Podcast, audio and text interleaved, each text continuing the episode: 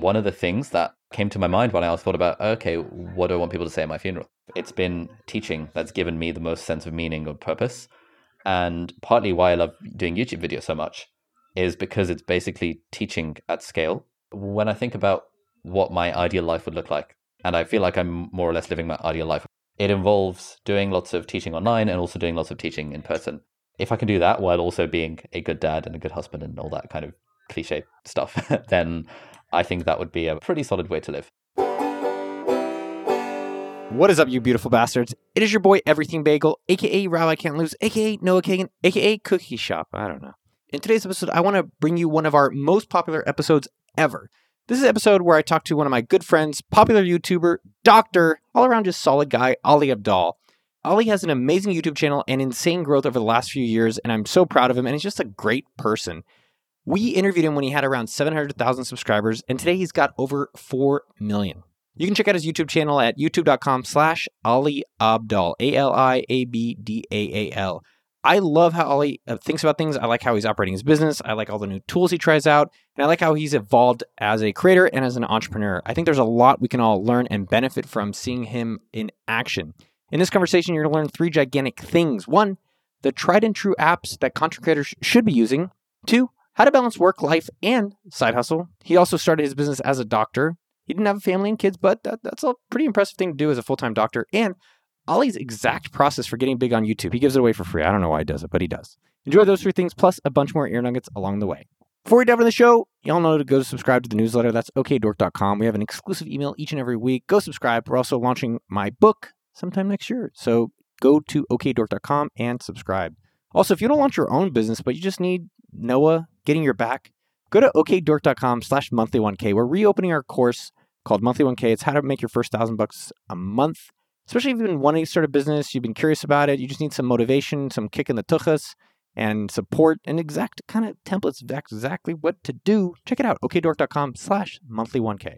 Also, special pre-show shout out to listener, your marketing partner of the Philippines. They left reviews saying, amazing show for entrepreneurs, true value-based podcast. Thanks for sharing non-fluff education about business and entrepreneurship, Noah.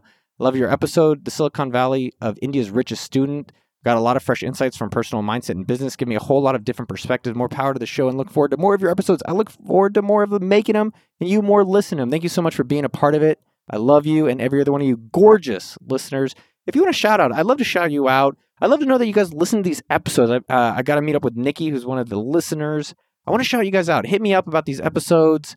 Let me know that you listen to them at Noah Kagan on Twitter, at Noah Kagan on TikTok or Instagram. I want to shout you out.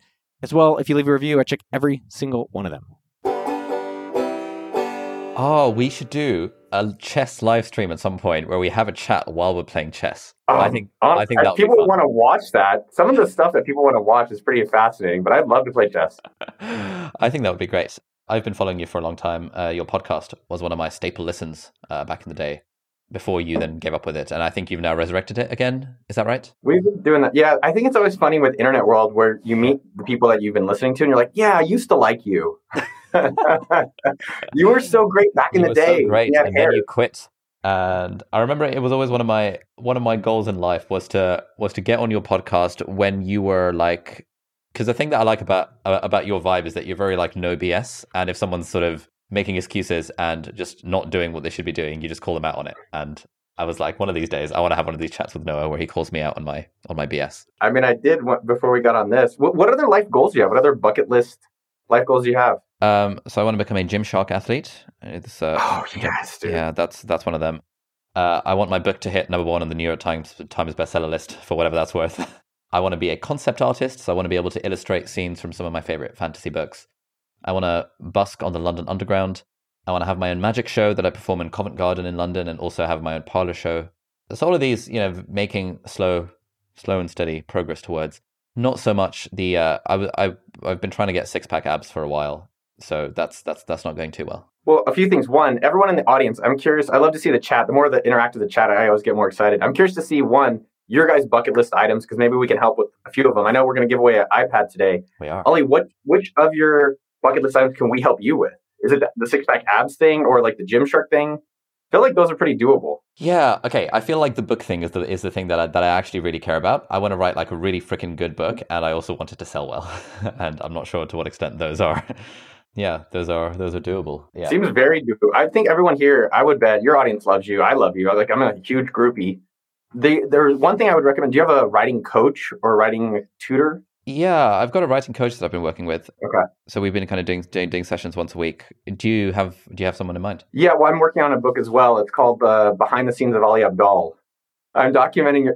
I'm doing a book on like Million Dollar Weekends, how to start a weekend business. So there's these people. Are you doing your proposal or are you actually working on the book? Bit of both. So we've got the deal with Penguin in the UK, and now we're finalizing the proposal to go out to the US and international publishers. And that's like in the last stage of it happening. And so now I've started working on the actual book itself. What about you? Can I make two suggestions on that? Yes, please. Number one, I'm working with James Clear's book proposal guy. Oh, so nice. Okay. It might be worth talking to him. He's amazing. I've been really happy with working with him. For the audience out there, when you do a book, we get these books and we're like, oh, this is a book, skim a few pages, throw it away. But it's crazy. The whole process is, I think as you're going through it, you're noticing it takes like 2 years. Like you write a proposal, you kiss a bunch of butts, then you write the book, and then you pray that a lot of people read it. So two suggestions. One, I'll introduce a James guy. He's amazing. His name's David Maldivere. I've been working with him on my book, and I love it. So I'll introduce you to him. Other thing, though, this is for everyone else out there, especially if you're starting businesses. A lot of your audience is medical people. Yeah. But this is something I would encourage you to do is create a 2-year list. So your book is coming out in 2 years, most likely. You're going to submit the proposal, write the book, wait for a launch date. Yeah. So my question to you is, to guarantee the success of your book, who do you need to meet in 2 years that you can help today? I'll say it one more time. Who do you need help with in 2 years? Because I'm going to help you. You don't have to worry about that. You have AppSumo and YouTube channel and our email. But who else in 2 years do you need their help that you can actually now connect with and start? So in 2 years, when you need something, aka your book launch, they're going to be your homies. So for our book started, we have a 2-year list. That's a good way of looking at it. That was from Vanessa Van Edwards. She told me that she's had a successful book launch, and that's what she said. Yeah, I recently read Ben Hardy's book, Who Not How, and it's all about who can help me with this rather than how can I do this. And I think in the past I was very focused on how can I do stuff rather than who can help me with stuff. And now I'm starting to kind of move more in the other direction. Oh, that's interesting. How's that changing for you? And people are asking what your book's about. Oh, it's about meaningful productivity, which is the title of this live stream, which was something that you and I were going to chat about. It's mostly been for example, when I was launching my part-time YouTuber Academy course, initially my default was oh my God, this is getting bigger than I thought. How are we going to handle all of this? Then I was no, who can we bring on board? Who can we ask for help with to help with this kind of stuff? And then I connected with some people who are into this sort of thing and have got experience and now working with them. And it just made the whole process run a lot smoother to actually just ask people for help and say, hey, I'm doing this thing. Can you help out? People are yeah, sure. Why are we so embarrassed asking for help? You ever notice that? I've noticed for myself, I do a thing called Council of Wise Men. Oh yeah, what's that? So every quarter I invite my 18 best guy friends and we get on a Zoom call, and it's kind of, honestly, I felt a little embarrassed. We had it on Tuesday and I asked for help. So this Tuesday's was about dating. I was like, here's some of the people I've been dating. Here's what's going on with dating. How did you know, half the group is married, half is not. And we just talked about doubt and choosing partners. Anyways, I think it's, I felt almost embarrassed asking for it. But it's one of these things that I would say probably about 90% of my net worth is because of the people I know. 90% of all the money I've ever made is because I've been actively trying to meet interesting people like yourself. And eventually I helped them, they helped me, and it's worked out to make a really interesting life. Yeah, I always find it embarrassing asking for help because I always have that feeling of why would they want to help me / what have I offered them in return and that kind of stuff.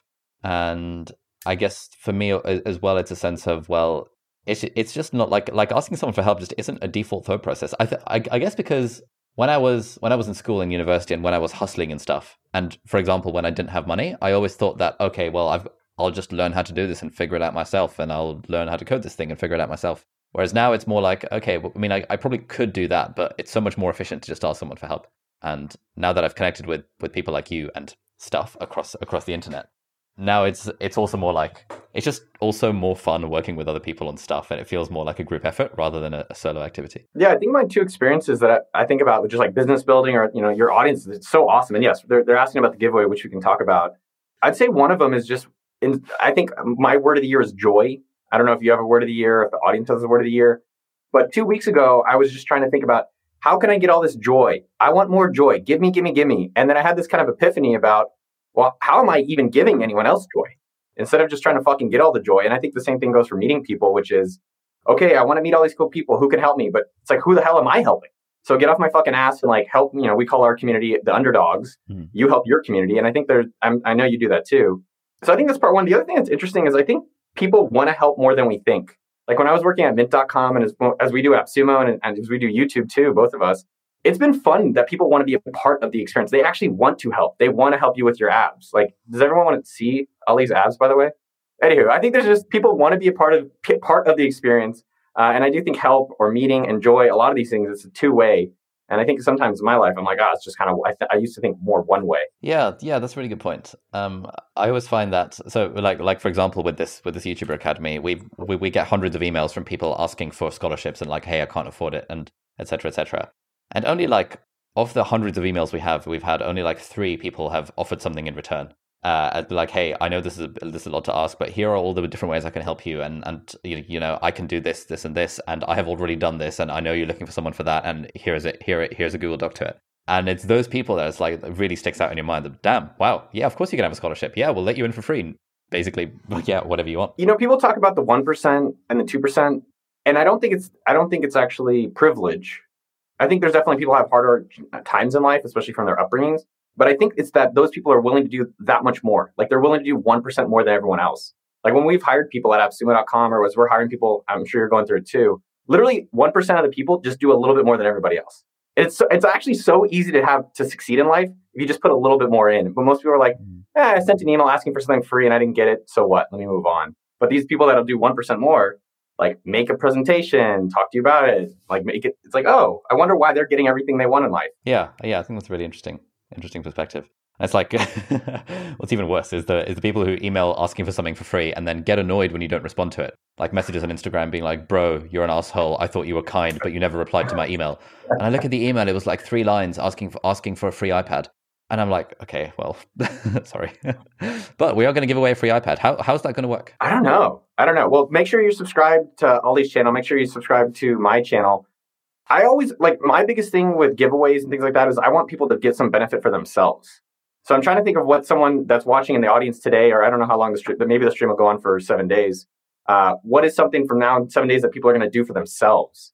Maybe it's this year. Maybe it's, I guess it would be like, what are you going to actually do from now until next Friday?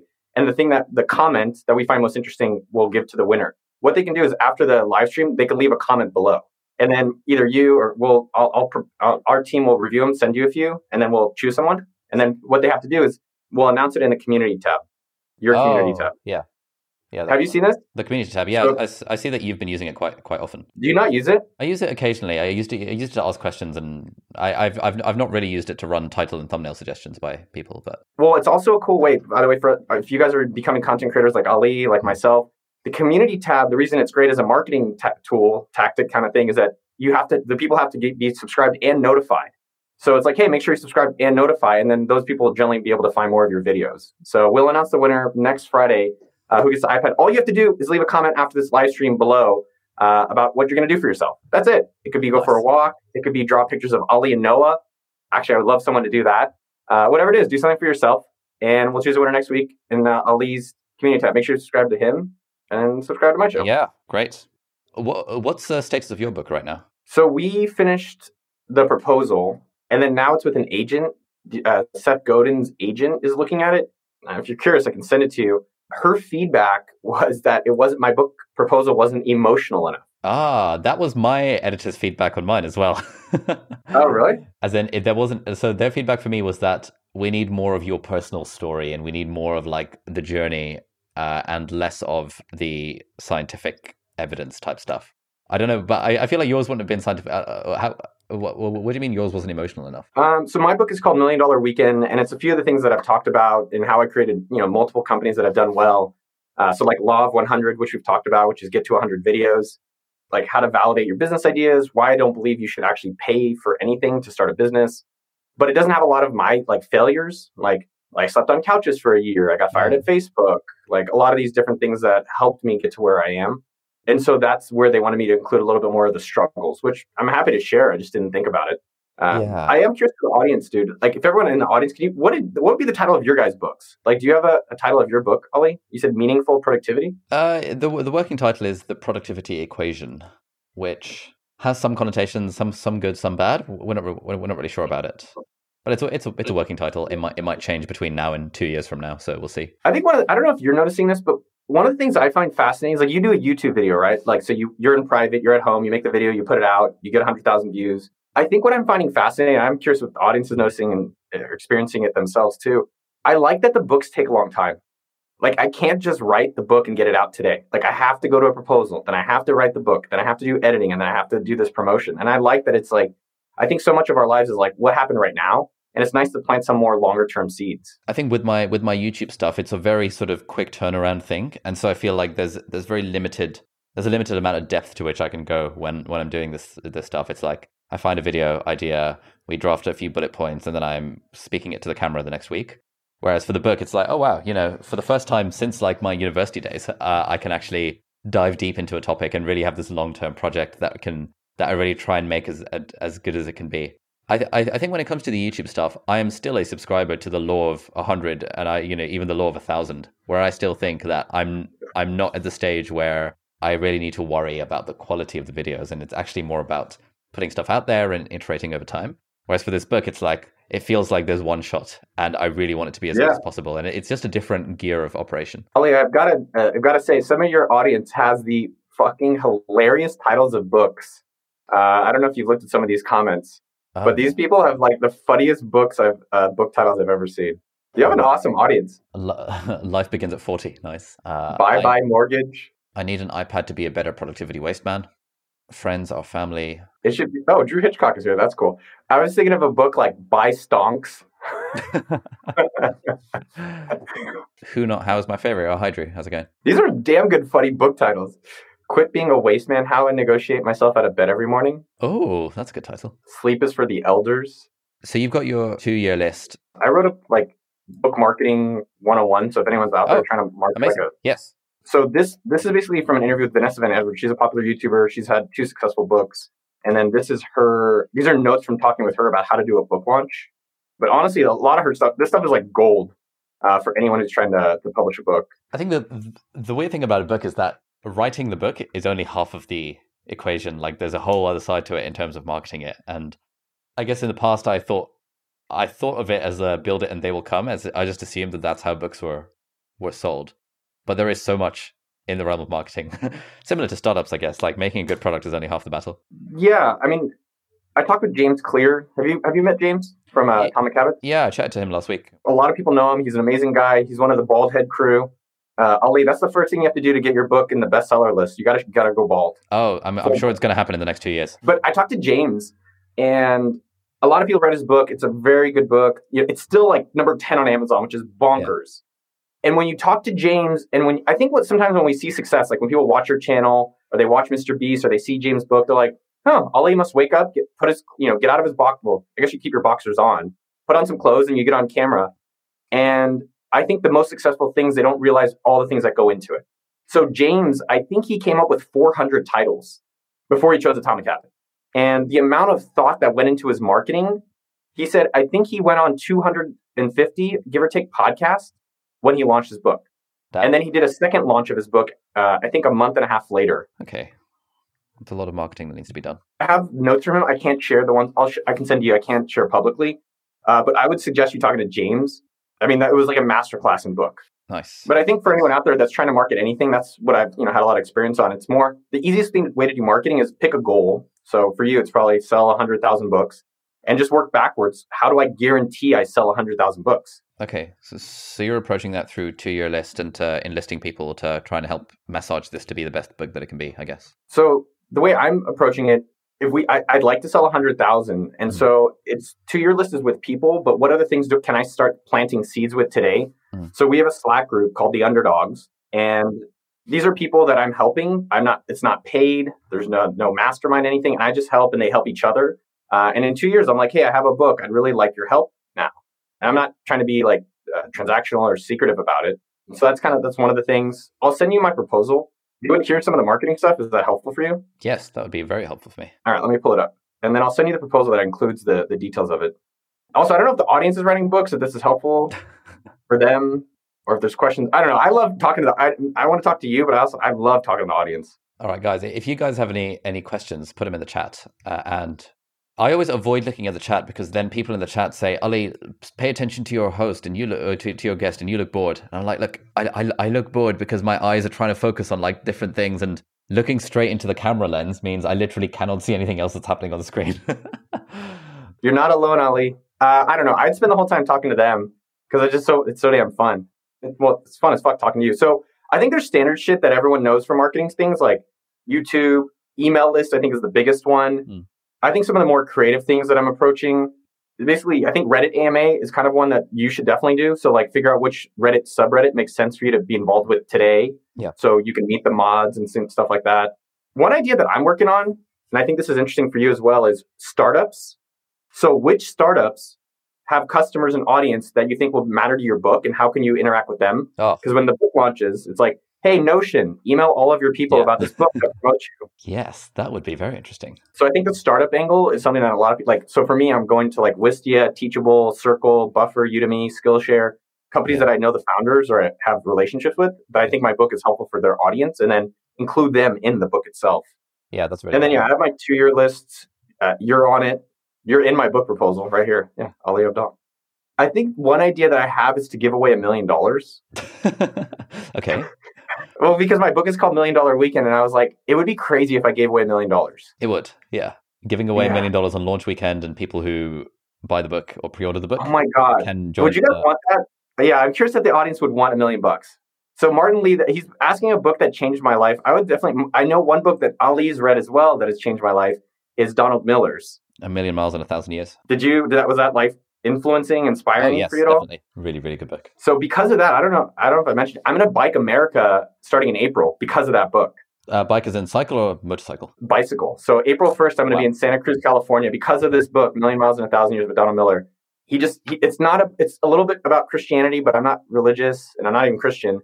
But it's just a great story about how to live an interesting life. Yeah, that had a big impact on me. I kind of realized after reading that book that the life that I was living was quite like non-adventurous, and so I thought I'd try and do a few more adventurous things. And so I planned all this whole like traveling stuff, but then we got stuck in lockdown, and now I'm trying to figure out how can I add adventure to my life day to day. What would make a good story? Well, your Storyworthy book had a great example of that as well, where it was like, what's the homework for life? I've been thinking about that because I'm reading the book the past few weeks, which is for everyone out there.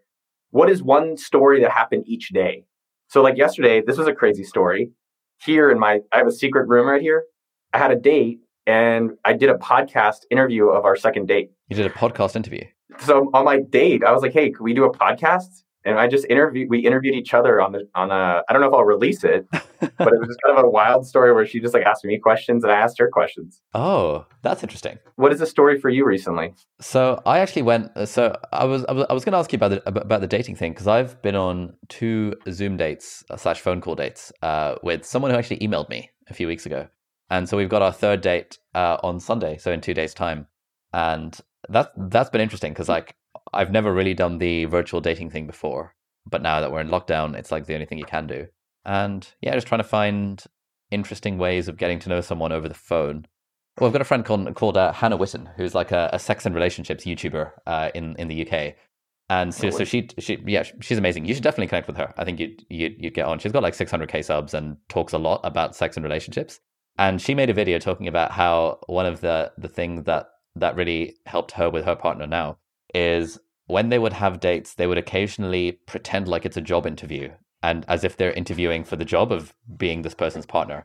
And so that's kind of funny. That's kind of cool. And so I tried a bit of that, last time, and it was just quite fun. Like, what does that mean and how you interact with them? Yeah. So for example, Noah, you're interviewing for the position of my life partner. What would you say your biggest strengths and weaknesses are for the role? Or just like a job interview style question, or what's an example of a time when you've helped overcome conflict by using your interpersonal skills, or just like sort of taking a step back, asking a little bit tongue in cheek, but also getting at important questions that otherwise might be embarrassing to ask. Wow, I like that. Can I make a suggestion for you? Please. So I did it last week, and it was really fun. Bring on one of your dates to these live streams and let your audience interview them. Wait, so you tried that? No, we did it last week, and I brought on this date, and the audience was amazing. Like, you have a great audience, and I think it's really fun for them to kind of experience that part of your life. And I think the data, you know, they have, I think for both people like me and you who are creators, like we're out there putting ourselves out there, they have to be okay with that. And, you know, potentially they don't have to participate, but if they're down with it, it's fun. The audience loved it. They actually, in our Slack group, they're like, did you go on another date? Did you go on another date?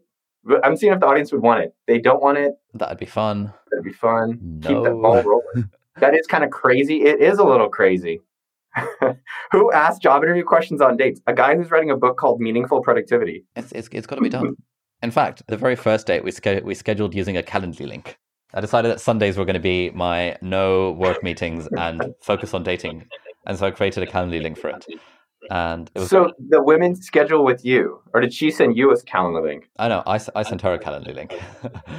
I don't know. We created a thing called tidycal.com and we just launched that. I don't know. I think those calendar link things, I generally don't like doing it to friends or people that I like respect. So, I mean, I do love scheduling though. I like calendar meetings. Just why don't you like doing them with friends? Like I've been doing the Calendly thing with friends recently, and it's been a game changer. So, do you Calendly like a sex time? Is there like, hey, I have a 15-minute block on Wednesdays so that they can come make love? It's more like I have basically any evening at 9 p.m. my time. I can have like a catch up call with a friend, and so I've got like a cute little thing. It says, look, I know this is really weird, but I'm trying to be more intentional about keeping in touch with friends, and I'd love to be friends with you forever. Please let me know if any of these times work for you. If they don't, message me and we can figure something else out.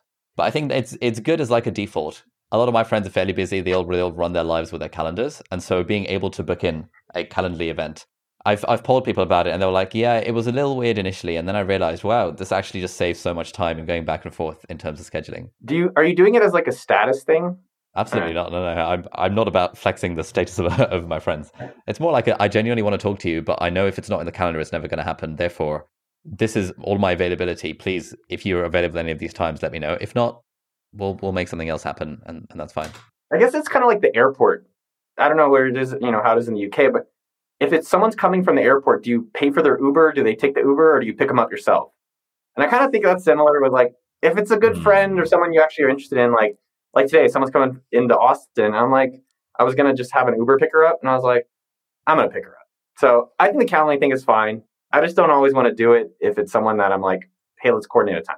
But It could be either way. I mean, you're literally productivity, like you're fascinated with that. So I think it's a good experiment. I know what you mean. When it comes to picking up someone from the airport, there is an element of showing that you care by putting in the effort. Yeah. I'm trying to imagine what the woman equivalent of you would be like. Do you have like a vision of your wife? Not yet, but is yeah, we'll see once I meet this girl in real life. Is she London or where's she based?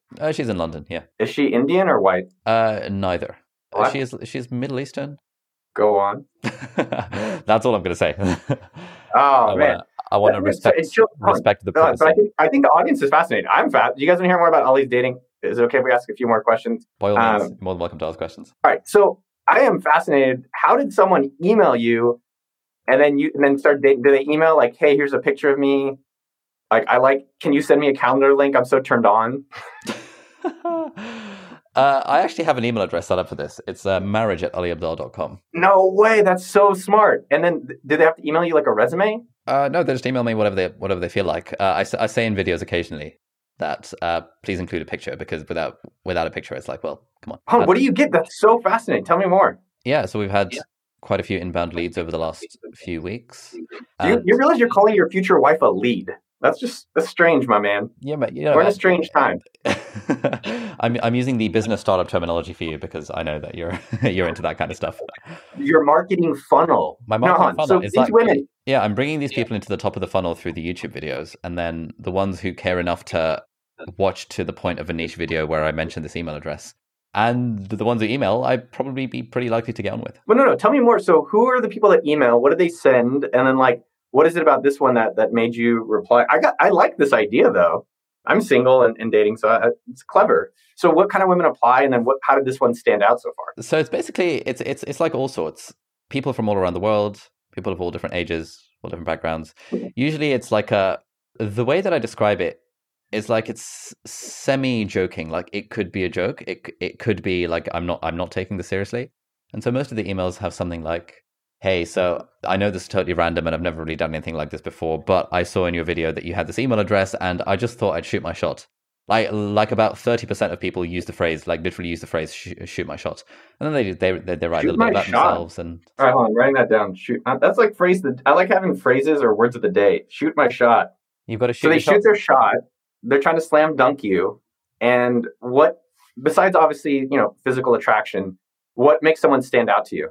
Like this Middle Eastern woman. So the main thing is more like logistics. It's actually like physical attraction. And are they in the UK? You're so weird, dude. I love it. You know, you're like, I don't care about the personality. It's literally logistics. I can't figure out personality over email. And so if I think they're attractive and the logistics seem to work out, then I'm like, hey, let's have a chat. All right. I am creating an email, marriage@okdork.com. If you are logistically anywhere in the world, if you're not interested in Ali and you want a Jewish, less productive, more older version of Ali, marriage@okdork.com. Do you mind if I kind of copy your thing for a bit? But no, okay? By all means, it's a great idea. I've actually got a friend who not only does this through email, he actually has a Google form on his website where people can apply to date him, and it's interesting. And his theory is that, look, the sort of people who think this is weird are not the sort of people I'd be getting on with anyway. And so it's like a fantastic first pass filter. Yeah. Yes. So, dude. So, by the way, women, men out. I'm more into women, but yeah, they're marriage@okdork.com or hit up Ali. Marriage@aliabdaal.com. There was a crazy story. So I met this guy 2 weeks ago, Joe Cohen, he paid $10,000 if you would find him a wife. Did you see this article? No, I didn't, but that sounds right up my street. All right. So his site is selfhack.com, and he has this article where it was $10,000 if you help him find his wife. And because I had this question about a month ago, which was, and this I'm curious your answer and the audience answer. How much would you pay for your soulmate? Like, how much for everyone out there, if you have one, how much are they worth to you to replace? Or if you could just pay for it. And not that money is everything, blah, blah. But like for you right now, Ali, if I could give you your perfect woman, like how much of that would you pay? I would pay $500K. Yeah. I'd pay not all of my money, but like probably basically all of my money. Yeah. Yeah. $500K. I'll do $499,000. No, but I would pay a fuck lot. I mean, to find someone like a female version of you, I would pay a tremendous amount of money. And so I thought it was really fascinating that he was like, well, I'll pay 10 G's to meet someone. And so I called him to be like, yo, so what happened? Did you find your wife? Really interesting. So his article went viral. He had 50,000 people message him. That was, he capped, that was Facebook friend requests and messages. And he said it capped out at $50K. So some people are saying $1. HMR said $69. That's so coincidence. I don't know why you chose that number. I'm not sure. That's an oddly specific number. Noah Kagan is a trick. Okay, yeah. Bitcoin, $99.99. Someone would do an AppSumo.com LTD. Dion Bose would do €5. Wow, they're calling that this show is clickbait. So we have to talk productivity because we have to give the people what they want. But anyways, the point moral of the story. This is more interesting.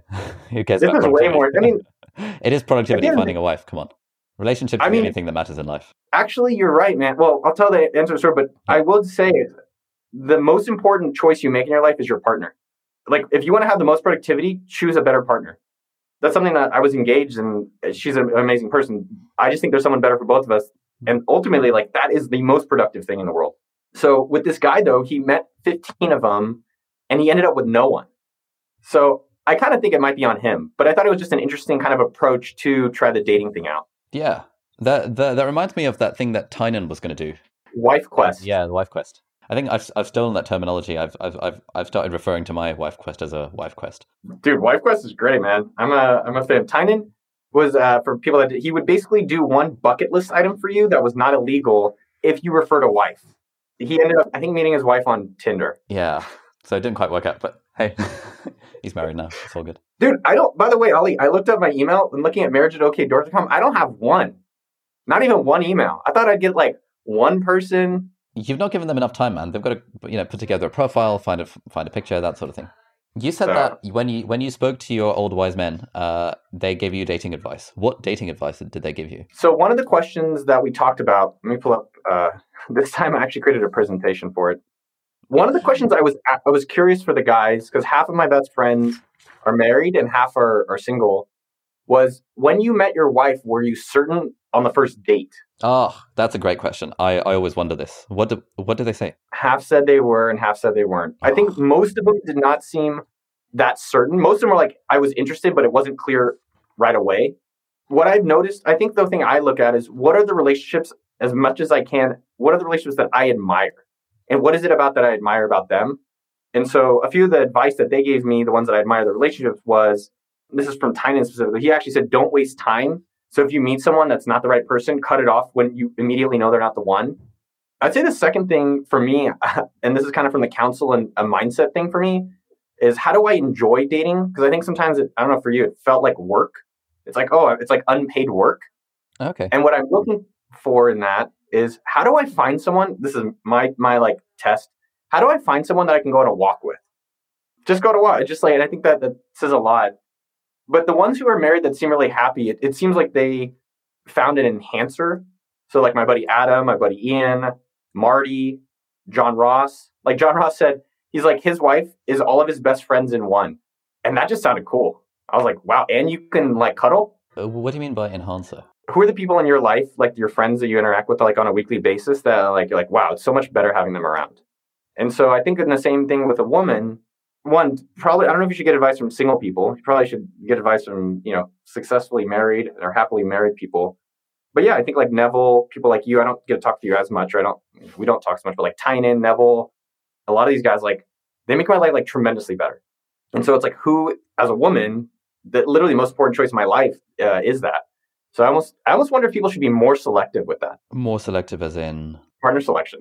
To what extent do you / your friends think it's a case of, someone like Alain de Botton would say that it's not really about trying to find the most compatible person for you off the bat. It's actually a lot more about the effort that you're both putting into it. And so you want to find someone who ticks the compatibility boxes, sure, but actually most of the success of a marriage comes in the work that goes into it rather than in the pre-existing compatibility. I don't know. I'm still single at 38, so I don't have a great answer. I think it's interesting to look at relationships like my parents where I wouldn't, there's an Indian song called Love Marriage. It's really funny on YouTube. If you've ever seen, it's by an Indian singer. I love it. I wouldn't say my parents were like a relationship I admired, but they have a lot of respect for each other. And so I don't know if that's the kind of relationship I want versus I've seen couples where I'm like, they have the respect and they have the work, they work on it, but they also have like this, like, wow, I met someone that's just amazing to add in my life. One idea or thing I'm curious for you is who would you trust to choose your partner? And then based on that, what is it that they're choosing on? And then using that as your criteria.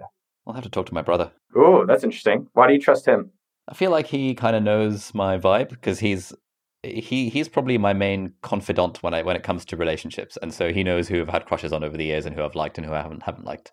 So he probably has the most accurate kind of meter for this. I think the whole point of dating is like everything. Like if you're doing a career, if you're in school, you're trying things out to find out, hey, am I enjoying this? Do I want to do more of it? I did have an idea to have my counsel interview the woman that I finally end up that I'm interested in. Yeah, and I thought that's a fun idea. So either your audience is one of it, but like maybe your brother or someone else, because I don't think they have any motivation besides your best interest. So that's something I've kind of, I don't know. It sounds exciting. So wait, so last week, this person that you went on a date on was happy to come on a live stream and just be quizzed by your audience. Was she happy for it? No, but she was game for it. I actually went out with her last night. Okay. She was the one I did the podcast with. But yeah, I called her up. I was like, hey, do you mind coming on the show? So she came on last Friday and then they asked her like, what'd you think of Noah? Like, how was the date? Did he try to kiss you? Like, it was fun. And she wasn't like embarrassed by that or like mortified at the thought of being on an online live stream or anything like that. No, she didn't really even flinch. It was cool. So actually, oh dude, I got my first email, a guy emailed. He said he's not wifey material, but he said he could find me a wife if we give him the iPad. Well, he's providing value, but I feel like he should provide the value up front. He should find you the wife first, and then we'll give him the iPad. I was thinking about this the other day, right? Because what are the important things in life? It's like most people would agree it's some combination of health, money, relationships, and happiness. And if you get those four things right, you've got a pretty solid life. But then I was thinking, like, the stuff that I read, the stuff that I listen to podcast-wise, the YouTube videos that I watch, they're almost exclusively in the work business type realm. And there are so few things that I read or listen to that are in the health and relationships and happiness type realm. My information diet does not reflect the fact that these things are also priorities in my life. And so I'm trying to actively do more to read and listen to people talking about health and relationships and stuff. Because I just think it's an area that I just haven't paid much attention to over the last 26 years. Do you want some books or recommendations on it? Please. I'm actually rereading Models by Mark Manson right now. I think it's great. I haven't read that book. Oh, Models? Dude. It's like the single best book on basically everything that I've ever read. Models? Yeah. What do you like about it? So I don't know how much you're familiar with, like, the pickup artist literature. I've dabbled. Dabbled. I think there's a lot to gain from it, just in psychology and interaction, not disrespect. Yeah. I consider myself an armchair pickup artist because I've, like, read all of the things purely for academic purposes. I think Models is like, it takes a very kind of human approach to it. Its tagline is "Attract women through honesty," and its main thing is actually it's about being your authentic self, and it's about being honest about who you are. And yes, to an extent, it's about taking care of your health and fitness and making sure your lifestyle is in line with your values and being reasonably well-groomed and stuff, because those are easy fixes. But for the most part, it's actually about authenticity rather than games. And I think a big part of the traditional, I want to say, pickup literature is about games and about being alpha and stuff. Whereas Mark Manson's stuff is more about being authentic to yourself. And so that really resonates with me. I was in therapy a month ago, and my therapist was drinking Dr. Pepper. And I was like, yo, man, who drinks regular full soda anymore? It's like 2021. Like, drink Diet Dr. Pepper at least. And he's like, yo, man, sometimes when you go on dates, you got to show them your edge. And I was like, what the fuck are you talking about? There's something there about, like, eventually in dating, what I've learned is a lot of us are looking for inconsistencies. We're looking for that moment where Ollie is not who we thought he is, or Noah is different, or the woman, or, you know, so forth. But I kind of appreciated his opinion where it's just, look, I'm a therapist and I'm mostly healthy, but once in a while I drink Dr. Pepper. And so I kind of have been experimenting on some of my dates, just being like, hey, here's some fucking stability things around me, or I could be irrational, I could be impulsive. And it's like, it's kind of like a little weird and uncomfortable to kind of admit that at times. But then it's also like, that's me. And then it kind of, as you said earlier, filters out to people that are, oh, wow, I like that, or that's probably not going to work out. Nice. Yeah, that's a lot of the stuff that Mark Manson talks about in this book as well. So I read women's books, by the way, for the dating stuff. One of the best ones, if you're serious about, are you serious about finding a wife? Yeah. So I would recommend maybe Calling in the One. Calling in the One is written for women, and it's a little bit more of a workbook style book, but it's got a lot of really good practices about finding the one. And so a lot of people who've read it, I'm warning you, it's like you might find your one within like 6 weeks. Calling in the One, right? Buying it on Kindle right now. I'd be curious. Yeah, I'm curious to hear your take on it. The other thing, I don't want to go deep on this because I think the audience is going to be like, all right, way too far. But I've been trying to read books on how to make love. Oh, okay. Anything you can recommend? Okay, because like, yes, I know all that. We're not going to go too deep in it because I think we're like too fucking far. But it's just like I never learned. Like we don't learn this. It's not taught in schools. Which book am I reading on it? Let me pull up my book. There's one that's crazy, and then there's actually a guy that's a sex hacker. And I'm talking, this guy is like literally play-by-play, very descriptive. So guys, not safe for work. Please don't go. His name's Kenneth Play. He's an Asian dude out of New York. His stuff is wild, but it's like very descriptive on how to make love. So anywho, we don't have to go, but check out Kenneth Play. I wouldn't go to it if you're at work. All right. I will recommend it to friends of mine who are into this sort of stuff. The other book is called She Comes First. This is like not safe for work stuff, but that book it's very descriptive. Back to... This is like, they're like, remember that last time Noah came on and never again? Yeah, I'm sure Angus, my producer, is in the chat thinking, what's going on? This is, sorry, everyone. Okay, I need to ask you about productivity. Mostly, I don't care about productivity in the sense of like keyboard shortcuts and typing faster and stuff, although that is important. How do you know that you're working on the right things? Like, do you have like a compass that you follow, like a North Star for your like life? Because I feel like for me, for a big chunk of my life, that North Star was, let me try and make enough money so that my work can be optional. But like you've ticked that box multiple times over. So like, what do you now work towards? What do you like think about if it's not just trying to chase money? I'm curious what's going on for you that makes you think about that. Okay. So for me, it was like, you know, when I read this at the age of 17, I was like, oh my God, this is the dream. And I was getting into med school around that time, and basically every doctor that I'd speak to, I would ask the question that if you won the lottery, would you still want to do medicine for fun? Oh, it's such a good question. Okay. Yeah, man. And half of them would say I would leave immediately. And the other half would say that I would go part-time. And the reason they weren't going part-time straight away was because of money in some capacity. Like they had bills, they had a mortgage, they had kids to put through school, that sort of thing. And so around that time, I discovered the 4-hour work week and this idea of passive income and muses and blah, blah, blah. And then I was like, all right, cool. So my path is clear. I need to set up multiple sources of passive income so that I can do medicine for fun. And if I don't like it, then I can leave. But at least I'm not tied into this job that I might not enjoy. And recently, I've kind of now ticked that box of, okay, well, work is now optional for me. And I kind of found that, I can continue to be more productive in terms of churning out more videos and making more courses and doing more blog posts and newsletters and all blah, blah, blah. But what's like the actual point of it all? And like, what do I find meaningful? Where do I get my sense of purpose? All these sorts of questions that I hadn't really thought about before. And so I've been asking my friends and people that I look up to, and I would say you fit into both camps. How do you approach this question of what do I find meaningful? What do I want to work on? I'm curious the age. So Ollie, you're 25? I'm 26. Yeah. 26. Audience, how old are y'all? I live in Texas, so that's what we say y'all down here. Y'all. Which I'm going to get my cowboy hat. So when I was 25, my dream was to make $3,000 a month and move abroad to the beaches of Thailand.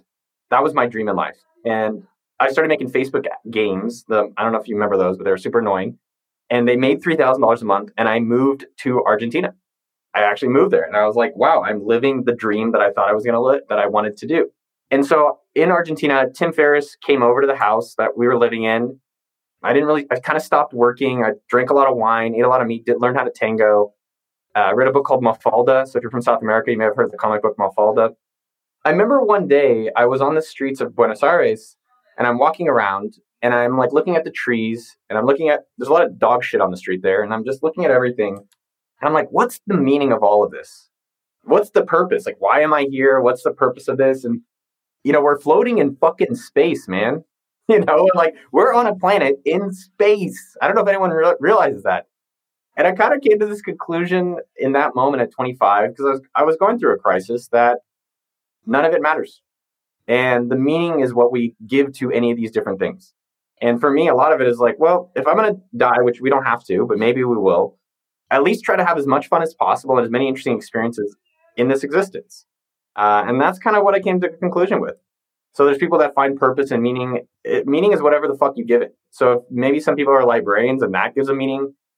I think where I've struggled over literally my 20s, I think in my 30s, I've figured it out better, is that I think there's a lot of meaning and purpose that we chase. So we think, oh, when I finally get a job, I'm going to feel meaningful. When I finally buy a house, when I finally get my husband, I'll have the purpose. And I think literally probably starting when COVID hit, it was like, stop looking for the next thing to finally give you that purpose and meaning, and just start looking at what you already have and what things you're already doing and find fulfillment in that. And that's really it. I think a simple equation, I know I liked your equation for the doctor question is, what purpose, what can I do for free? And that to me led me to my purpose of like, I love creating content. I love starting businesses. I love attention and sharing this stuff on YouTube. And if I can do that all day, plus, you know, we have this AppSumo company that helps entrepreneurs. Like, I think I can do this forever. And so find the thing you want to do for free forever and then just do that. So how did that sit with you? Like, what does that sit with you? Yeah, that mostly ties into what I've been thinking as well. I think the question of meaning is, it's sort of like in two parts. Like number one is, how can we find the things that are meaningful to us and keep on doing them? But also, how do we find meaning in the things that we're doing? And like for a lot of people listening to this who may not have the luxury of choosing what to do at any given moment of their life, where maybe you're in school, maybe you're at university, maybe you've got a job and you don't have, you know, 4-hour work week, passive income, blah, blah, blah. There's a lot of value in like actively looking for meaning in those things. But I think also, like, what I was thinking about is I came across the question, what do you want written on your gravestone, or what do you want said at your funeral when you're dead? And I was like, okay, let me actually, like, I've seen these sorts of questions before, and I haven't really paid much attention to them. But now I'm like, you know what, I'm gonna engage with this. Let's give it a go. And what I landed on for the gravestone thing was that I really wanted my gravestone to say something like, he was a good father, he was a great husband, and he was an inspirational teacher. And it was that teacher thing that surprised me, because it perfectly resonated with me in that, like, yeah, this is what I'm about. But nowhere on that list was anything like, he was like a really good doctor who saved a lot of lives, or he was a really good doctor who made a difference to a lot of people. Like, that just isn't one of the things that that came to my mind when I asked, when I thought about, okay, what do I want people to say at my funeral? And I realized that basically throughout my whole life, it's been teaching that's given me the most sense of meaning or purpose. And partly why I love doing YouTube videos so much is because it's basically teaching at scale. It's not quite the same as teaching in real life. It's like a different sort of teaching. But I know when I think about what my ideal life would look like, and I feel like I'm more or less living my ideal life apart from the whole COVID thing right now, it involves doing lots of teaching online and also doing lots of teaching in person. And if I can do that while also being a good dad and a good husband and all that kind of cliche stuff, then I think that would be a pretty solid way to live. That was beautiful, man. Thank you. I'm curious for the audience, if you guys feel, you know, I don't know about you. I think I was always jealous in college when that person was like, I know my major is going to be English, and then I want to go work for like a publishing company. I'm like, how did you know this purpose? How did you find it? And the same with life purpose. Like, you meet these people and they're like, my mission in life is this. I'm like, where did you get that? Some observations that I've noticed is like, what are patterns? So I'm guessing you've been teaching for a long time. I've been promoting for a long time. And I love promoting. It's just like, that's my default, like, enjoyment.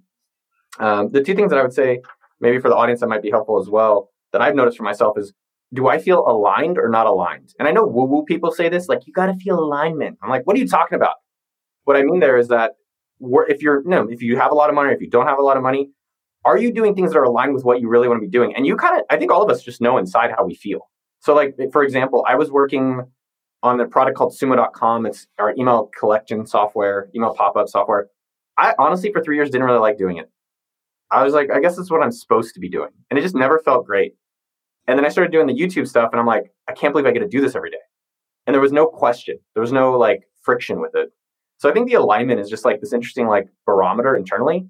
And the second thing to your tombstone question is about last year, maybe 6 months ago, I did my will. I did a will. And that was the first time I realized I was probably going to die. And it was also a really cool way to think about like, oh, it's also a good time to start living. So I don't know, maybe something for people to think about. You know, as I do my will, I was like, oh, I'm going to give this person money, or I'm going to do this thing. And I was like, well, how do I just do all these things while I'm alive? Yeah, one other thing I found helpful is I've never really been one for like long-term planning. I've got a productivity coach called Chris Parks. I don't know if you know. Yeah, he's been working with me one-to-one to try and improve my performance and things like that. And in our very first session, we asked, one of the questions he asked me was, what does your life look like 25 years from now?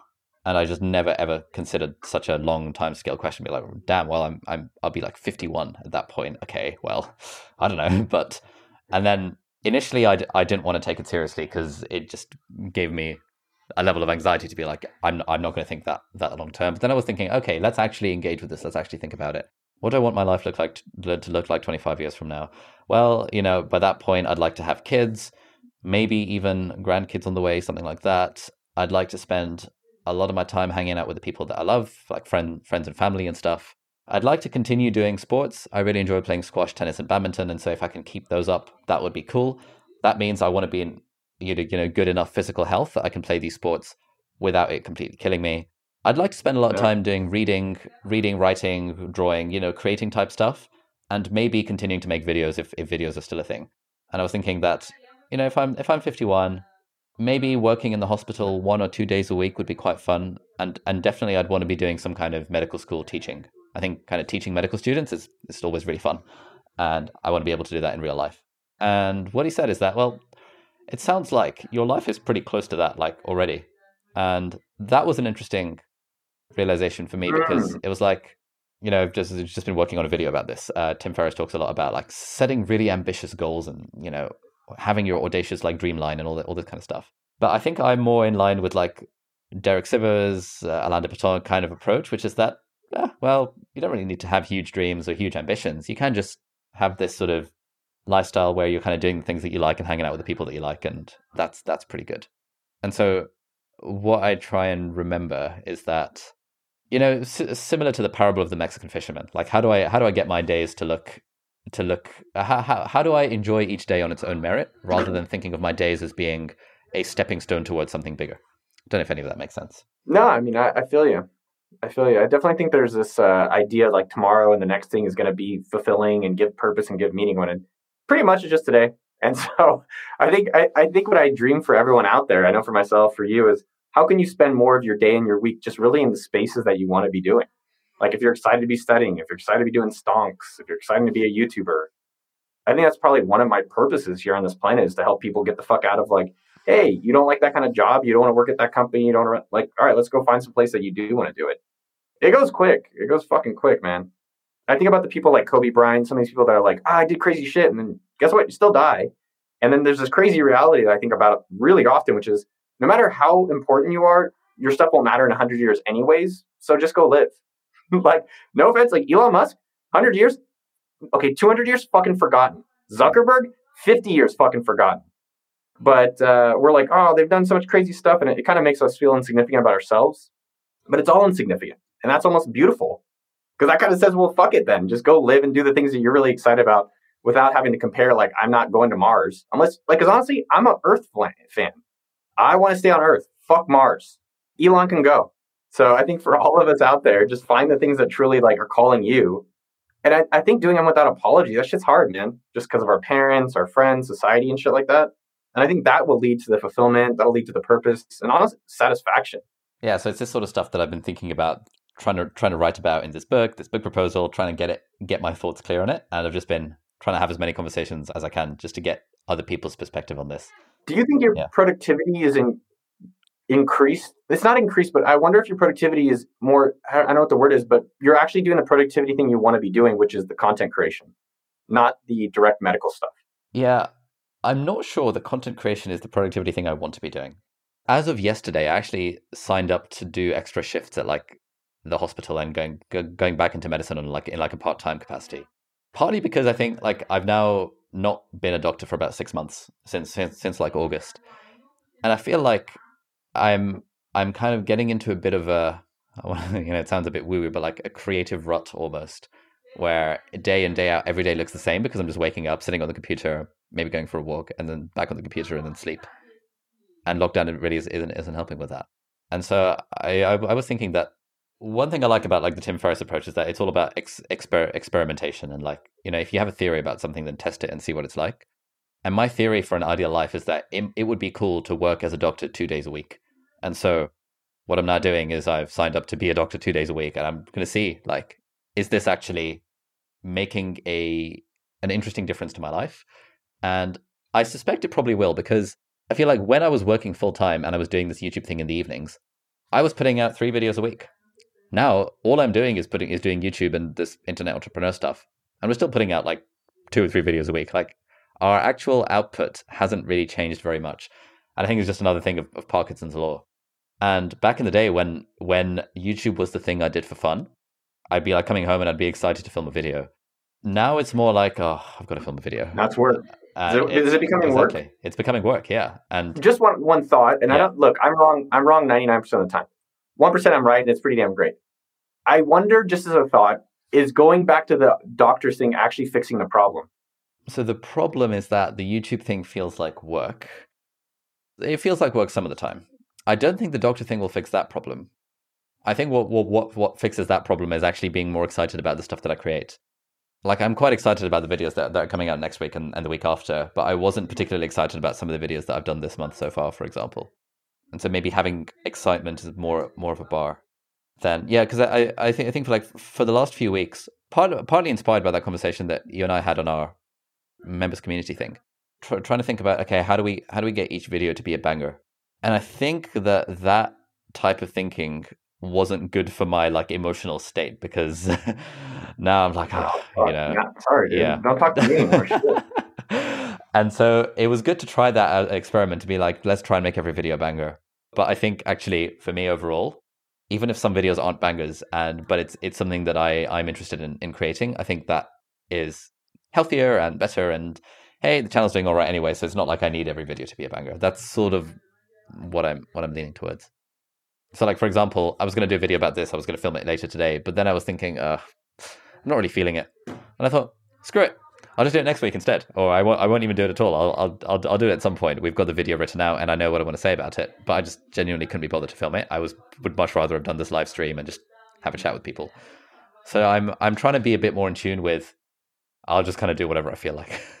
I think there's many pieces there to discuss. I think it is challenging. Like, a professional is a person who does the thing when they don't want to do it. A hobbyist at the end of the day is someone who like comes and puts a video out or some videos out and it's not fun and they give up. And you're a professional. One thing I want the audience to do, there's like thousands of you guys there. You're all amazing. Michael, Will, can we give Ali some love? Because sometimes it's like, holy shit. Like, you put out a video, it gets views, you get comments, but like, can you guys say how Ali's impacted your life or how much you guys fucking love Ali? Because these people, like, they love you, man. And sometimes it's nice to get a little, like, a little energy boost, a little love from them. Oh, thanks, man. So let's see. Crickets. We are doing. So, by the way, leave a comment after this live stream. Something you're doing for yourself. We're going to give someone an iPad within next Friday. So just leave a comment after the live stream's over. Holy shit, there's a lot of emojis. God damn it, Ali. This is fucking cool. Ali is inspiring. That's so nice of you guys. Thank you. Ali's one of my top two favorite YouTubers, Noah Kagan, Ali Abdaal. Exactly, in that order. Ali Abdaal, Noah Kagan, Ali Abdaal. If I had a son, I'd want him to be you. I'd want him to come out full Indian, and I'd be like, you cheated on me, wife, but I'd be okay with it. I'm not actually Indian. Are you Pakistani? Yeah. Oh, Pakistani, fine. It's all the same thing anyway. It is different. No, it's different. So actually the first developer of AppSumo, Pakistani. Nice. I think what's interesting here, Ali, two things. One, I think every one of us has more love and support than we realize. From random strangers on the internet to your very close friends and family. So it's maybe sometimes, it's nice to feel that. It's really nice to feel that. I feel it for you, man. Bridget over 7C, she says, you look bored. Jenny says, love from India. There's some shout outs from Pakistan. The Dalai Lama wrote a book, really interesting one, called The Art of Happiness. And I think one of the things he talks about in the book, I think it was him, it was just, it's kind of hard to receive compliments. And he says, just take them in.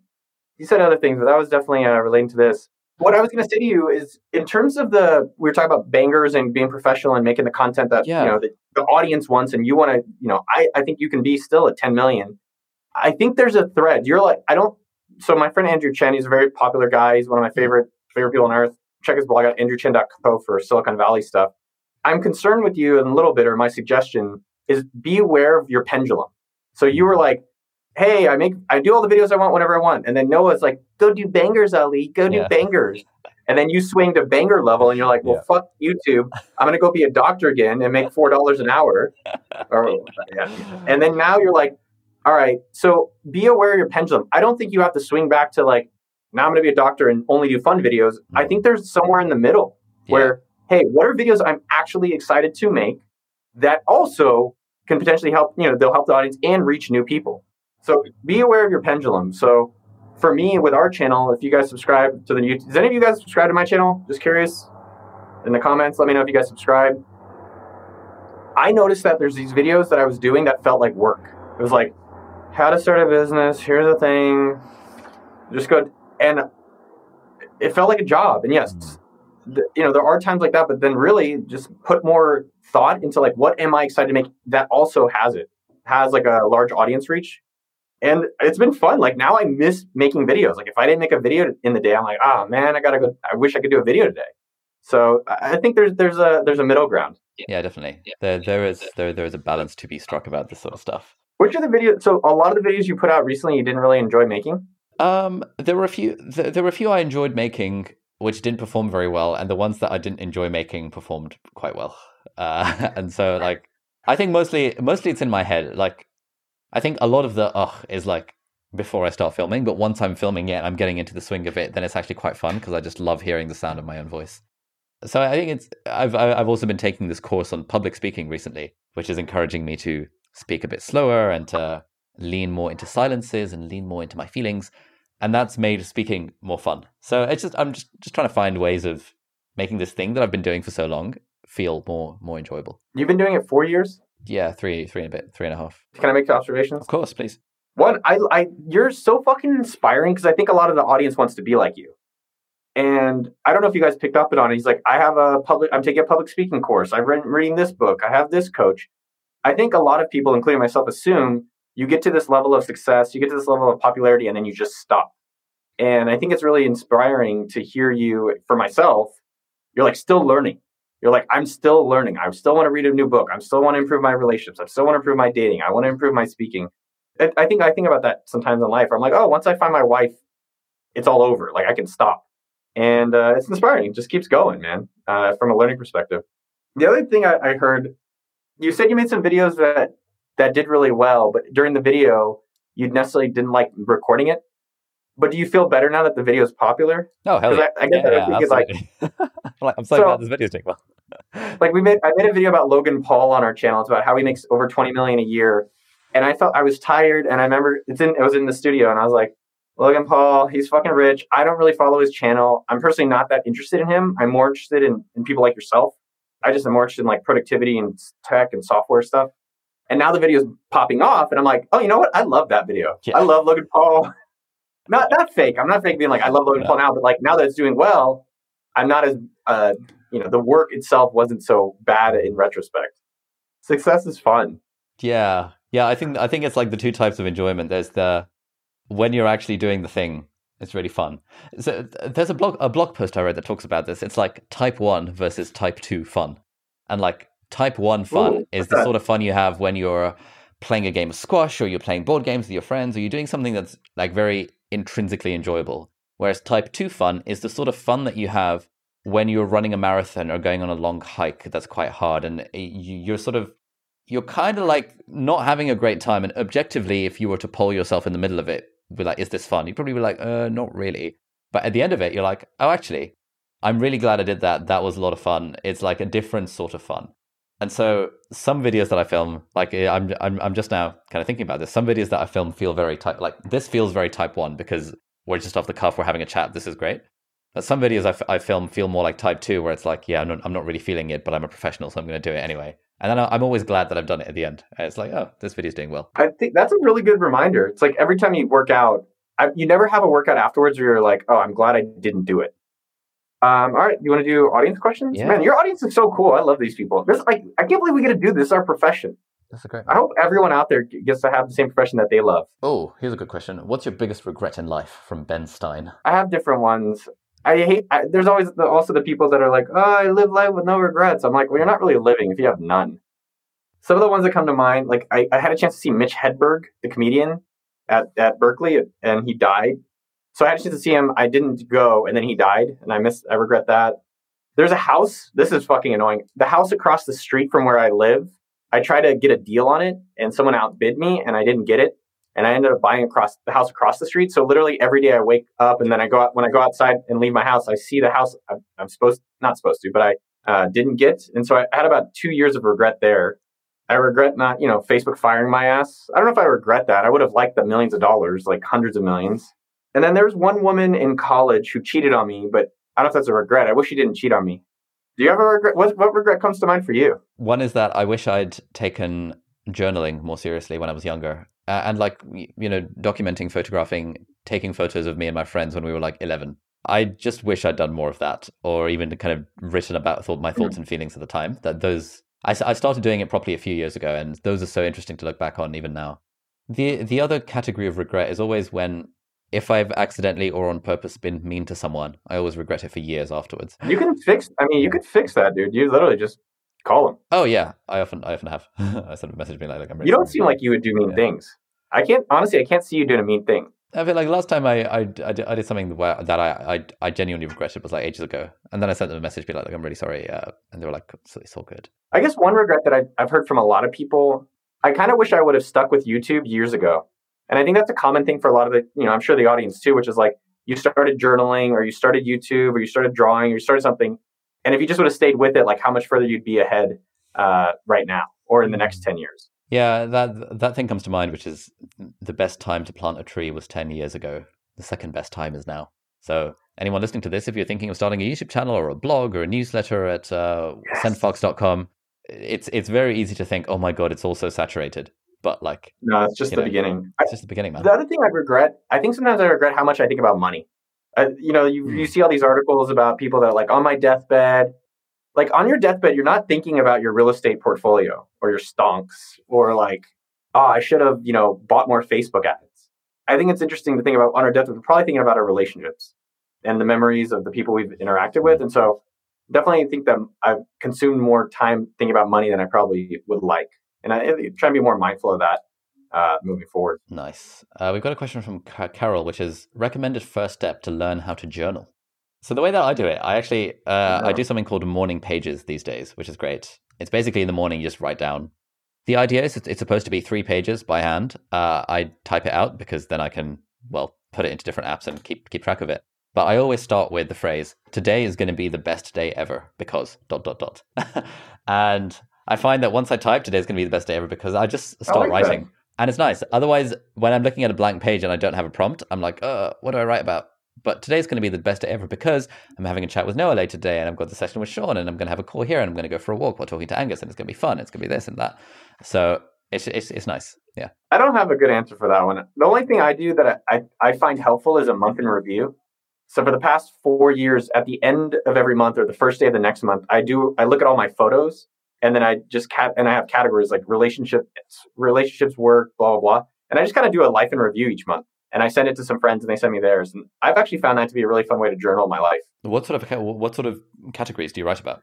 What did I say last month I would do and did I do it? So like last month, I said I'd be super nice to myself and I did it. I said I'd go on 2 dates. I did it. I said I'd go bike packing, which I did. So what did I say I'd do last month? And then the categories that I write about are my work, relationships, travel, family, and then miscellaneous, and then forward. So what are the things for January that I'm looking forward to? And this has been kind of like, I think what you said that I really like and I resonate with is like, maybe give myself prompts or this template, kind of makes it easier to do that journaling. Sweet. All right, should we go for one more question? And then, here's one for you. Which side hustle option would you recommend to teenagers? There's 2 side hustles you can start literally today. You don't have to spend $0 whatsoever. One is YouTube. You could literally use your phone. Like if you're on the computer right now, you have a camera here. You can start talking about different things you're interested in. You could interview people. You could go film other people today. And in 10 years, as long as you stay consistent with it, you do 1 video a week at least, you will have some type of business, if not a lot sooner. The second business that everyone can start, no matter where you're in the world, if you're in a 3rd world country or a 5th world country or you're on Mars, you can sell things online. So Facebook Marketplace, eBay, Amazon, Nextdoor, Etsy, whatever it is, they're free and they have customers. So you're like, well, no, if I'm 15, I don't have any things to sell. I got you. Go ask your parents. Go ask your parents' friends. Go ask your friends' friends. Be like, give them a box and say, hey, put everything you want me to sell and I will sell it for you online. And that is the easiest, quickest way that you can start any business today. Most people will drag ass. So give yourself the weekend to make $100. And I promise you, if you limit yourself, you'll start doing it and you'll find things out like, hey, this was hard. Maybe I need to create software, or I'm selling a lot of shoes or bottles or sodas. Maybe I can do more in that category. And just taking action will lead to something. Ali, what are you grateful for today, by the way? What am I grateful for?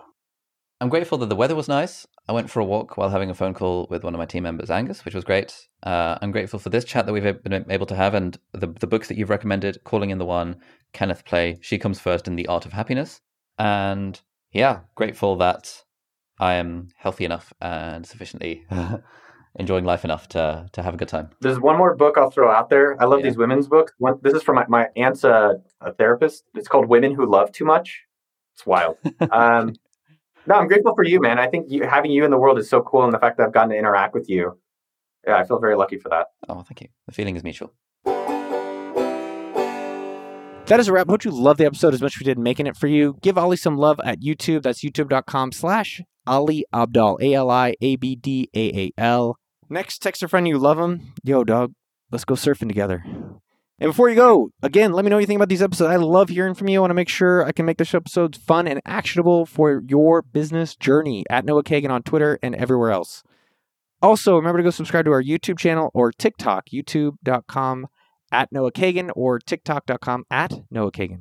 You can also slide in my DMs. I respond to every single one of them as long as it's not like, yo, man, can you just give me money? Which I will do. So actually ask me that question.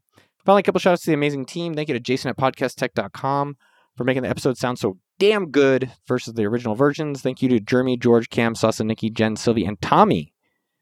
Damn, it's cool to work with y'all for all the magic you do. And finally, shout out to Olo and the AppSumo team. We're really improving customer trust and partner trust and a lot of movement that we're doing on that because we want to make people over at AppSumo, our customers, the Sumo Links, happy. We love y'all and the partners that we get to promote. Have a peppy day. What's your favorite pizza toppings? Honestly, I'm like a mushroom pepperoni guy. I love Domino's.